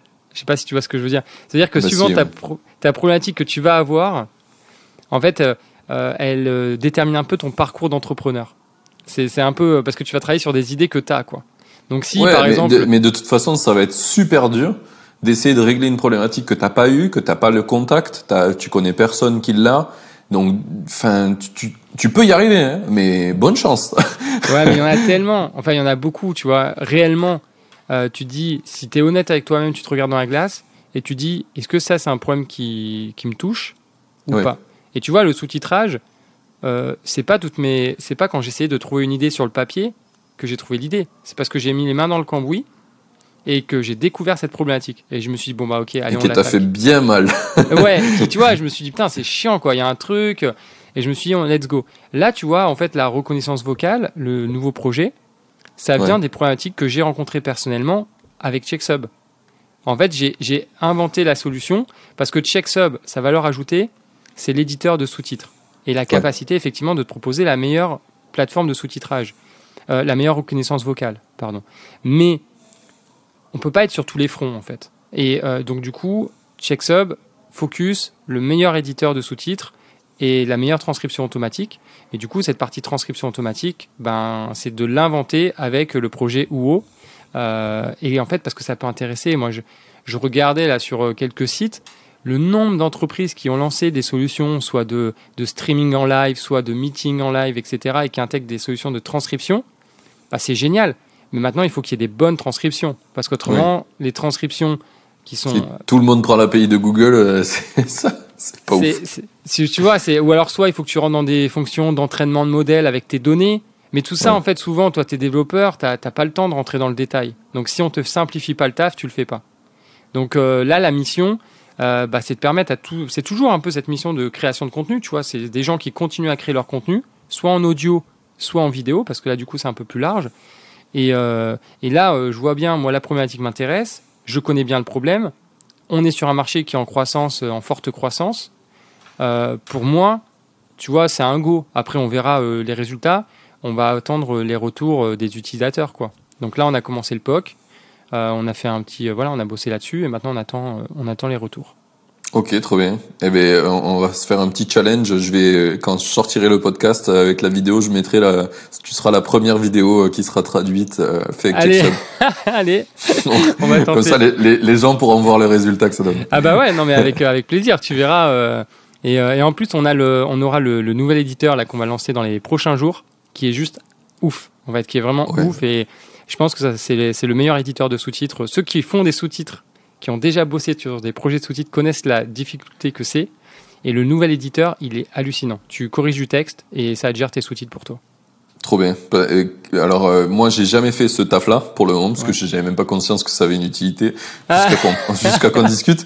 Mais euh, dans le Discord où on où on est euh, d'Indie Maker, euh, il y a deux trois personnes qui font des formations vidéo et du coup qui font du sous-titre. Et ils en ont souvent parlé de c'est un enfer sur YouTube de corriger les sous-titres, c'est ça c'est super chiant. Et ouais donc ouais, je, je je comprends ce point là. Ah bah, tu peux leur dire euh, quand tu auras le nouvel éditeur de venir tester. Euh, T'inquiète, c'est c'est dans. Le... je, me, le mets dans ma to-do list. Tu, tu, leur diras, euh, tu ils m'envoient un message et puis je leur, je leur ferai un test. Ok, trop trop trop bien. Euh, ouais, ben on a parlé de pas mal de choses. On a parlé du futur, de ce que tu es en train de faire. Pourquoi tu es indépendant? Je pense que ça, on l'a bien bien fait le tour déjà. Euh, je pense qu'on peut arriver. Regarde, ça fait ben regarde, ça fait 1h05 qu'on parle. C'est plutôt pas mal. on, hein. va, on va arriver sur mes questions finales et on sera bien. Ok. Allez. Euh, du coup, une des questions, la première des questions finales, euh, c'est qu'est-ce que tu aurais aimé qu'on te dise avant que tu te lances? Alors ça c'est la fameuse question, hein, puisque j'écoute le podcast, hein, donc euh, je sais que c'est toujours un peu, euh, c'est un peu la question. Ils disent tiens qu'est-ce que je vais répondre? Bah honnêtement c'est vrai que c'est une question qui est difficile. On va on va se le dire parce que euh, c'est un peu comme un film de, de, de, fiction, une série de fiction, tu vois, pour revenir dans l'univers de la vidéo. Ouais. tu sais jamais si de déplacer une éponge, ça va pas changer toute ta vie. le fameux effet papillon. voilà exactement. Euh, bah, ce que j'aurais, euh, peut-être qu'on me donne le conseil de tester plus rapidement. Il y avait moins cette notion, tu vois, de lean startup. Tu vois, lean startup, c'est lancé pendant que moi j'étais dans cette dans cette phase. Donc, euh, euh, j'ai découvert un peu à la dure cette philosophie qui a émergé. j'aurais peut-être du coup l'avoir un peu plus tôt et avoir la comprendre que j'étais capable de faire les choses encore plus rapidement que je les ai faites et qu'on on avait une possibilité de passer du papier à la réalité encore plus simple. tu vois, à l'époque, ce que je faisais, c'était, c'était déjà euh, euh, innovant pour l'époque. Bon, aujourd'hui, c'est, c'est totalement dépassé. Euh, on peut aller quatre fois plus vite. Mais du coup, c'est vraiment important quand quelqu'un a une idée, parce que j'en parle avec des gens qui veulent se lancer, etc. Je dis, si tu as ton idée et que c'est l'univers qui t'intéresse, vas-y, parce que au pire, ton idée, elle va évoluer, mais tu seras dans l'univers qui t'intéresse. Tu vois, ça c'est un peu le conseil que, que j'aurais bien aimé euh, avoir. Et puis là, tu vois, je suis content parce que euh, CheckSub, je l'ai pas réfléchi comme ça, mais l'avantage, c'est que je suis dans un univers vidéo, créatif, euh, ce côté-là qui, qui, qui, est média, euh, divertissement. Et ça, c'est un univers qui, qui m'intéresse et je voulais pas me retrouver dans un truc trop... Dans un univers qui me qui ouais, correspond pas si, financier si j'ai l'impression que tu y as, tu l'as pas réfléchi, mais l'univers t'a un peu guidé vers ça euh, quand même, tu vois. Donc euh, parce qu'il y a des il y a des trucs où t'étais, tu vois, t'aurais pu être euh, resté stuck à Dublin dans ton truc où t'étais bien payé, et pourtant t'es quand même parti. Donc c'était pas, euh, c'était pas, tu sais, c'est connect de dot de, de Steve Jobs quoi. C'est à la fin, tu regardes qu'en fait c'était logique toute l'évolution, mais que tu l'as jamais décidé quoi. Ouais, ouais c'est, bah, clair que j'ai décidé euh, en 2012 quand j'ai décidé de partir euh, de Dublin et de partir d'Oracle, euh, j'ai quitté l'autoroute et je suis passé par le petit Ouais. chemin, tu vois. Alors le petit chemin, je sais pas combien de temps euh, il, il allait durer. C'était pas toujours simple parce que bah, tu bosses, tu fais ton truc, tu, tu fais beaucoup de travail, mais t'as pas les résultats directs. Mais en tout cas, euh, bah, c'est quand même euh, l'aventure. Et moi, c'est ce que, ce que j'aime bien sur le côté entrepreneurial. Euh, et, et c'est hyper sympa de pouvoir échanger, d'être sur des gens qui sont sur le même état d'esprit, des gens qui ont le, le cerveau qui est ouvert et qui est, qui est prêt à, à réfléchir. Quoi. Et quand je parle avec des gens qui sont en mode salarié et que la seule hâte qu'ils ont, c'est euh, le vendredi soir pour qu'ils puissent profiter du week-end, Ouais, d'aller boire aussi, des bien bières. profi- Tu vois, non, mais moi j'aime bien profiter du week-end aussi. Mais, euh, mais par contre, j'ai passé une super semaine. On a fait plein de créas, on a Mais fait des moi, trucs. moi, je suis, je suis clairement des fois déçu que c'est le week-end. Hein. Putain, fais chier. J'avais envie de continuer à avancer sur des trucs. Ah, c'est ça. Des fois, je me dis, ah, je vais peut-être bosser quand même samedi matin Ouais, parce que c'est cool. c'est cool Moi, les tu- trucs que je suis avec- en train de faire. Avec les enfants, tu vois, bon, moi je bosse. Là, on- ça dépend des phases. Des fois, je bosse très tôt la nuit, le matin. Des fois, je bosse tard le soir. euh, Je, je Ouais. varie. Mais le week-end, c'est vrai qu'avec les, les enfants, etc. euh, bon, en plus, je suis dans des travaux de maison. euh, donc, c'est une autre aventure à part entière, ça aussi. Ouais. Donc, mais ça permet de se décrocher, tu vois, d'être sur du, du matériel, du physique, euh, c'est pas mal d'équilibrer. Mais euh, quand tu as des enfants, c'est pas mal, moi, d'avoir des enfants, ça a mis un petit speed euh, positif. Et euh, ça t'oblige aussi à, à te décrocher au moins le week-end, même si bah, des fois, quand tu dois aller les chercher, tu es un peu en speed, t'aimerais finir ton mail, t'aimerais appeler un client. Ouais. Mais c'est un peu. Tu, tu sais, euh, vu que ton, ton temps est raccourci, bah, du coup, tu essayes de faire tout la même chose, mais en moins de temps. Être plus efficace, quoi. Voilà, c'est ça. Les Avoir des enfants, ça- les enfants rendent plus, c'est stylé. hein. On va le faire en, en punchline de l'épisode, ça. Euh, ok. Euh, ben, ma question d'après, c'est, est-ce que tu as une citation préférée? Ouais, alors, euh, celle que, celle que j'aime bien, c'est une d'Abraham Lincoln. Euh, j'aime bien parce que, en fait, c'est, il, il- il dit, je crois, la traduction, c'est euh, si on me donnait 6 heures pour abattre un arbre, je passerais euh, la première à affûter la hache. Ah oui. Et, et en fait, j'aime beaucoup parce que quand on l'applique à la partie MVP, c'est-à-dire qu'il faut être euh, lean, il faut être rapide, mais il faut pas délaisser la préparation. Moi, c'est vraiment euh, si tu testes trop rapidement et que c'est un fail, euh, ben c'est pas bon non plus parce que tu peux te, te fatiguer. Donc réfléchis au moins, faut que ta que ta hache elle fonctionne. Euh, et dès qu'elle fonctionne, t'as pas besoin qu'elle soit la, la plus aiguisée, mais du coup, dès qu'elle fonctionne, t'y vas. Mais, mais vérifie ton matériel, vérifie ta préparation. Je, com- je comprends totalement ça. Euh, Moi, je le vois beaucoup parce que je, fais du coaching aussi d'entrepreneurs et j'essaie de, de pousser des gens à entreprendre plus. Et souvent, il y a des Ouais. mecs qui me disent j'ai une super idée, je suis méga chaud, euh, je veux tout quitter et faire euh, et faire mon idée. Et je dis mais euh, ton idée, tu l'apprécies comment? Il me dit ah mais je suis euh, en gros il est amoureux de son idée, tu vois. Et je dis ouais mais ça là t'as un problème. T'as un problème parce que t'as jamais entrepris, tu Ouais. surkiffes ton idée. Et probablement ta première idée c'est de la merde. Euh, je suis désolé, hein, mais ça va être ça. Donc Ouais. si tu commences par une idée que tu surkiffes, tu, tu, ça va pas marcher. Commence par des petites idées, fais des petites conneries, fais ça à côté de ton taf et tout. Entraîne-toi d'abord. Entraîne-toi. Et à un moment donné, quand tu auras le niveau suffisant, là, tu vas le sentir là, que là, tu Ouais. vas, tu vas le faire et ça va être bien. Et ça va bien marcher. Mais, c'est ça. Mais avant, mm, tout quitter pour euh, tout faire d'un coup, euh, ça peut marcher. Mais Ouais, soit, soit tu es amoureux de ton idée, mais parce que ça participe à ton idéal du monde, etc. Ouais. Et du coup, tu sais que ça va être hyper galère, mais du coup, c'est cette idée-là que tu veux défendre parce que c'est aligné avec tes valeurs. Ok. Euh, mais par contre, tu dois être préparé pour la guerre qui t'attend, quoi. Dois c'est ça. préparé tu, pour parles, tu, parcours. par- tu parles en guerre. Nous sommes en Ouais. guerre. hein. On revient avec la politique. C'est ça. non, mais exactement. Tu vois, c'est, euh, et, euh, mais c'est comme, tu vois, je relisais euh, euh, From Zero to One, tu vois. Peter Thiel. Ouais, c'est ça, de Peter Thiel, où il disait, il prenait l'exemple du coup de Tesla, où il disait, en fait, les gens qui travaillent à Tesla, Elon Musk, c'est ce qu'il dit, les gens qui travaillent à Tesla, c'est des gens qui ont choisi de rejoindre les équipes, euh, euh, les unités spéciales. Donc, il y a une armée régulière, tu vois, une armée classique, mais par contre, les gens qui viennent là, ils ont choisi de faire partie de, de, de l'unité spéciale. Donc, euh, donc, il faut vous donner les moyens. Donc, ça veut Ouais. dire que tu peux aller sur des grandes causes, tu peux aller sur des projets qui vraiment te portent euh, et, et vont te durer. Par contre, il faut se donner des ambitions et en tout cas bien préparer la chose, quoi. Oui, Qui va pas sans entraînement. Ouais, bah, ouais, clairement. Ou alors, si tu vas sans entraînement, tu peux être fou. Mais dans ce cas-là, il faut être capable d'être fou pendant très longtemps.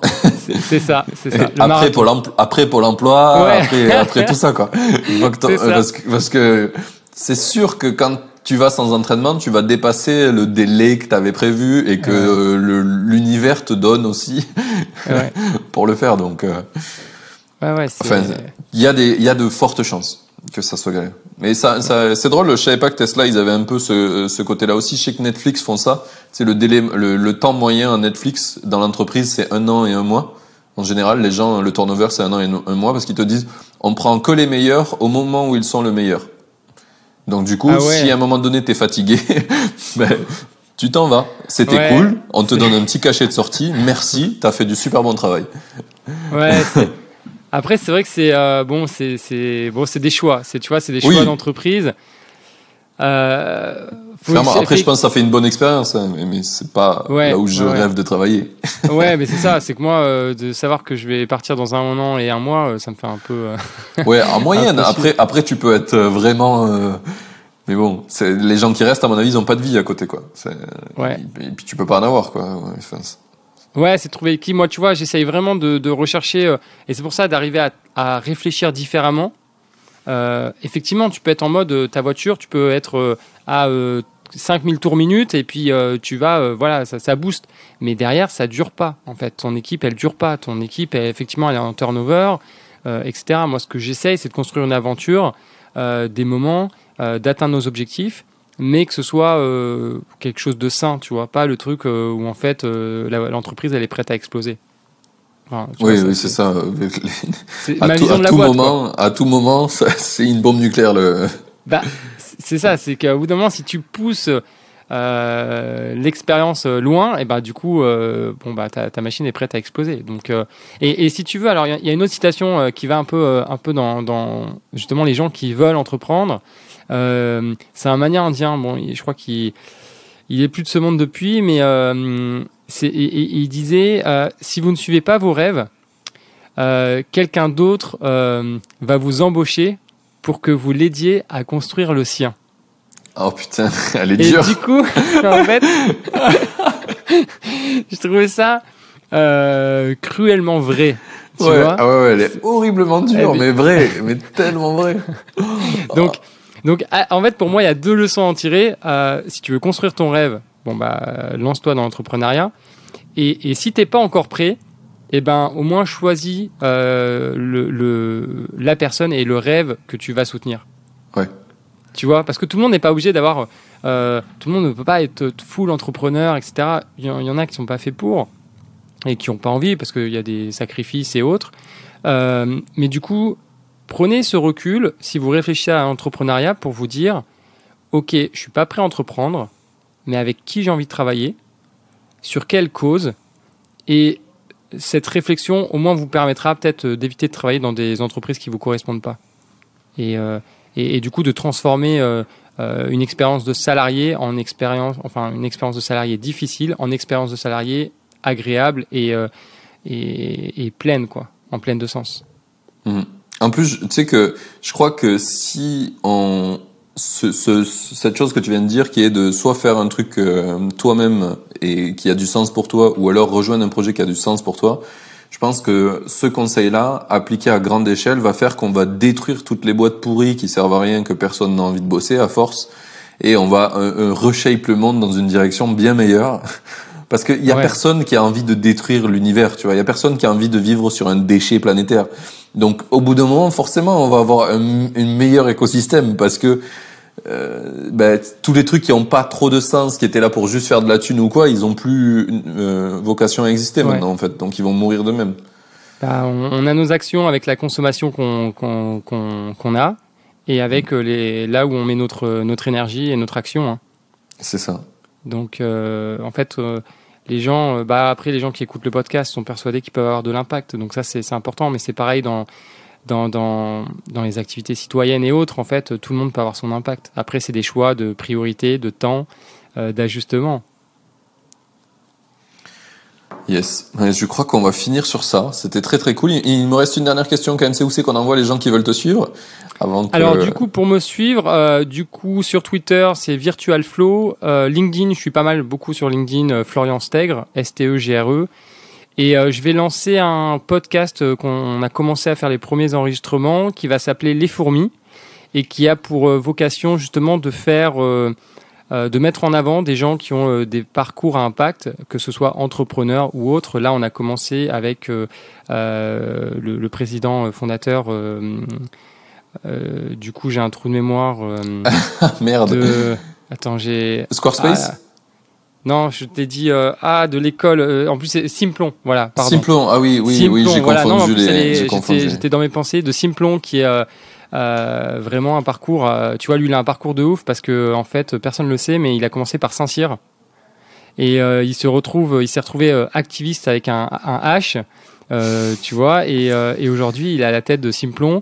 Et c'est hyper intéressant. Et quand on parle d'impact, de sens, comment choisir l'entreprise ou comment choisir son aventure, quand ça, on, est sensible à ce sujet, justement, on, on, aborde, on aborde le sujet. Donc voilà, les fourmis, euh, bah, du coup, ça m'obligera à lancer avant que tu diffuses.